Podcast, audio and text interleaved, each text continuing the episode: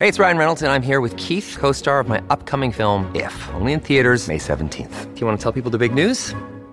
All right, I'll do it. Sign up now and you'll get unlimited for $15 a month in six months of Paramount Plus Essential Plan on us. Mintmobile.com slash switch. Upfront payment of $45 equivalent to $15 per month. Unlimited over 40 gigabytes per month. Face lower speeds. Videos at 480p. Active Mint customers by 531.24 get six months of Paramount Plus Essential Plan. Auto renews after six months. Offer ends May 31st, 2024. Separate Paramount Plus registration required. Terms and conditions apply if rated PG.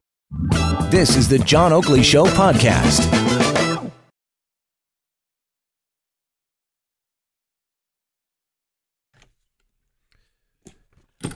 It is a great day for talk radio. The Friday edition, in an hour from now, Conrad Black will join us, noted author, commentator, publisher, and uh, he'll have much to say about the media and, uh, you know, how print media, by the way, is going to get uh, $600 million, this war chest, I guess, to prop them up, whether that's deserved or no, and uh, or whether that will just forestall the inevitable or even help to propagate some uh, lousy journalism in some cases, rather than uh, having, you know, the weaker sisters wilt on the vine. And speaking of uh, places going out of business, there's an airline in India. Don't know if you know Jet Airways, but they've uh, suspended all international flights until Monday. Uh, looks like they're really headed for receivership or something like that. Wanted to uh, just cover off a couple of points that do with air travel. And Mary Schiavo, as a pilot and former inspector general of the U.S. Department of Transportation, as well as being a transportation lawyer and safety advocate, has joined us on the line from Sofia, Bulgaria to explain all. Mary, good to have you back in the Oakley Show in Toronto. Hi there. Thank you. It's good to be with you. Greetings from Bulgaria. By the way, uh, you flew over, I'm guessing. Which airline do you prefer to use? well, when you're going to Sofia, Bulgaria, you kind of take what's available. But I, to, to be honest, I flew over on Delta and uh, some other carriers once I got over in Europe, but I flew Delta out of the U.S. All right. I, I, guess I'm just bringing that up out of curiosity because uh, American, Southwest, and United, uh, they all fly this 737 MAX uh, that Boeing produces, and we know the tragedies that have ensued with that plane, and there had been a lot of issues with the software. Uh, today, the FAA is considering whether they can resume flying again in the United States. Uh, I guess they're deciding what Boeing has to do before the plane is allowed to fly. What do you hear? What do you know? Well, that's right. They're considering, but the testing's going on. Now, they've flown about a 100 flights, although if you read the fine print, you'll find those are on simulators.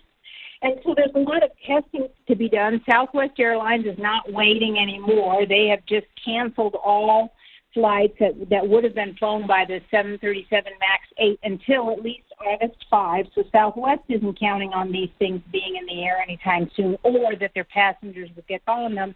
So there still isn't a date yet. There's still testing going on. Most of the testing's been on simulators.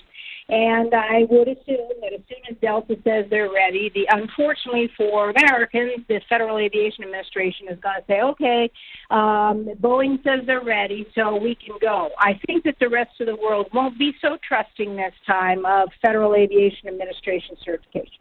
Well, are you suggesting then the FAA somehow has political pressure brought to bear and they're quick to expedite these things? Oh, sure. I mean, that's been known about the FAA for 20, 25 years. Even when I was Inspector General, we did so many investigations into the FAA, and they just deferred to Boeing for Boeing's take on what should be done. But it's not just Boeing. It's not that they're just cozy with Boeing. The FAA deferred to the airlines. They referred to carriers, uh, U.S. carriers, as their customers. Um, and they do that deferral to other manufacturers as well. They defer to repair stations, and they have just over the years allowed their in-house expertise to go away. Um, the FAA will say they're woefully understaffed, and that's why they do it. But in fact, the United States Congress rubber stamped this procedure in 2005, where they said officially by law the Federal Aviation Administration could use designated examiners and designated uh, inspectors for almost all of their inspections. So the U.S. Congress bears a huge hunk of fault here. Right. What you're seemingly intimating is uh, they better have their T's crossed, I's dotted completely, fully uh, before they greenlight anything like this. Otherwise, that would be grossly irresponsible.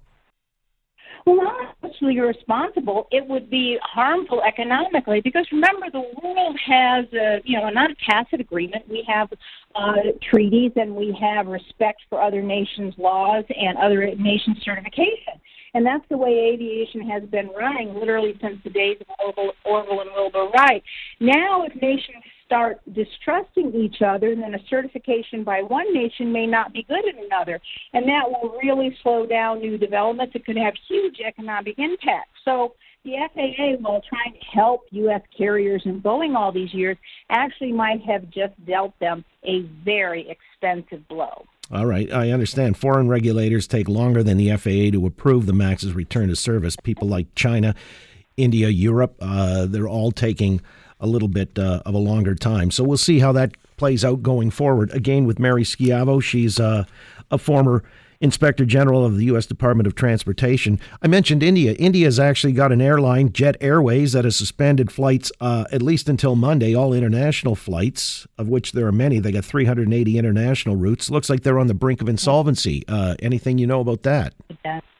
Yes, well, unfortunately, in India, airlines, and not just uh, this airline, not just Jet Airways, have had a, a real tough time. Um, starting at least back in 2018, they were struggling to find profits in India. They had punitive local taxes. They had a weakened currency. They have the most expensive jet fuel in Asia. They have intense competition. The government uh, helped uh, Air India, the government carrier. They got a bailout of, of many uh, millions of dollars a few months ago. They were trying to help. Um, uh, Jet Airways back in 2018. But at this point, it looks like uh, uh, stakes or shares in Jet Airways might be on the market soon. Um, Etihad Airlines is uh, interested in it, perhaps, as well as other carriers. So I'm afraid these are the you know the results of uh, expensive fuel for for India, for Asia, taxes, uh, a lot of fierce competition and has taken its toll on the uh, economic uh, well-being of the airlines there. Yeah, I was going to say the airline business seems like it's a tricky gambit at the best of times. Uh, WOW Air, uh, the Icelandic airline, went out of business last month. They stranded a lot of people, didn't they? Mm-hmm. Yes, and both uh, Jet Airways and and uh, WOW had a similar problem. What has what what really was the turning point for both WOW and Jet was that they couldn't make their payments on the leases for their aircraft, on the financing for their airplanes, and they would, couldn't get extension on their credit. And then, of course, in the case of Jet Airways, we have another problem, and that was when the Pakistan airspace was closed um, a couple of months ago. It disrupted a lot of flights. A lot of Indian carriers suspended some of their flights internationally, anything that used the Pakistan airspace, and that was a that was a financial blow on them as well. Yeah, that was over the uh, troubles in Kashmir, I believe. All right, well, it just leaves us with this, uh, I guess, feeling that air uh, travel, you know, I mean, being in the airline business, uh, very tight margins, and it's very competitive. So it shouldn't surprise that sometimes uh, some of these carriers do go belly up. Mary, I appreciate your time from halfway across the world this afternoon, and uh, somewhere down the road, I'm sure we'll meet again. All right. Thank you. Good to be with you. You got it. Mary Schiavo again is a transportation lawyer and safety advocate. It's 343 as we get back to the roads and a check of chopper traffic. Ari Rabinovich. Well, John on the East 401 Express. Thanks for listening to the John Oakley Show podcast. Be sure to rate, review, and subscribe for free at Apple Podcasts, Google Podcasts, and anywhere else you get your on demand audio.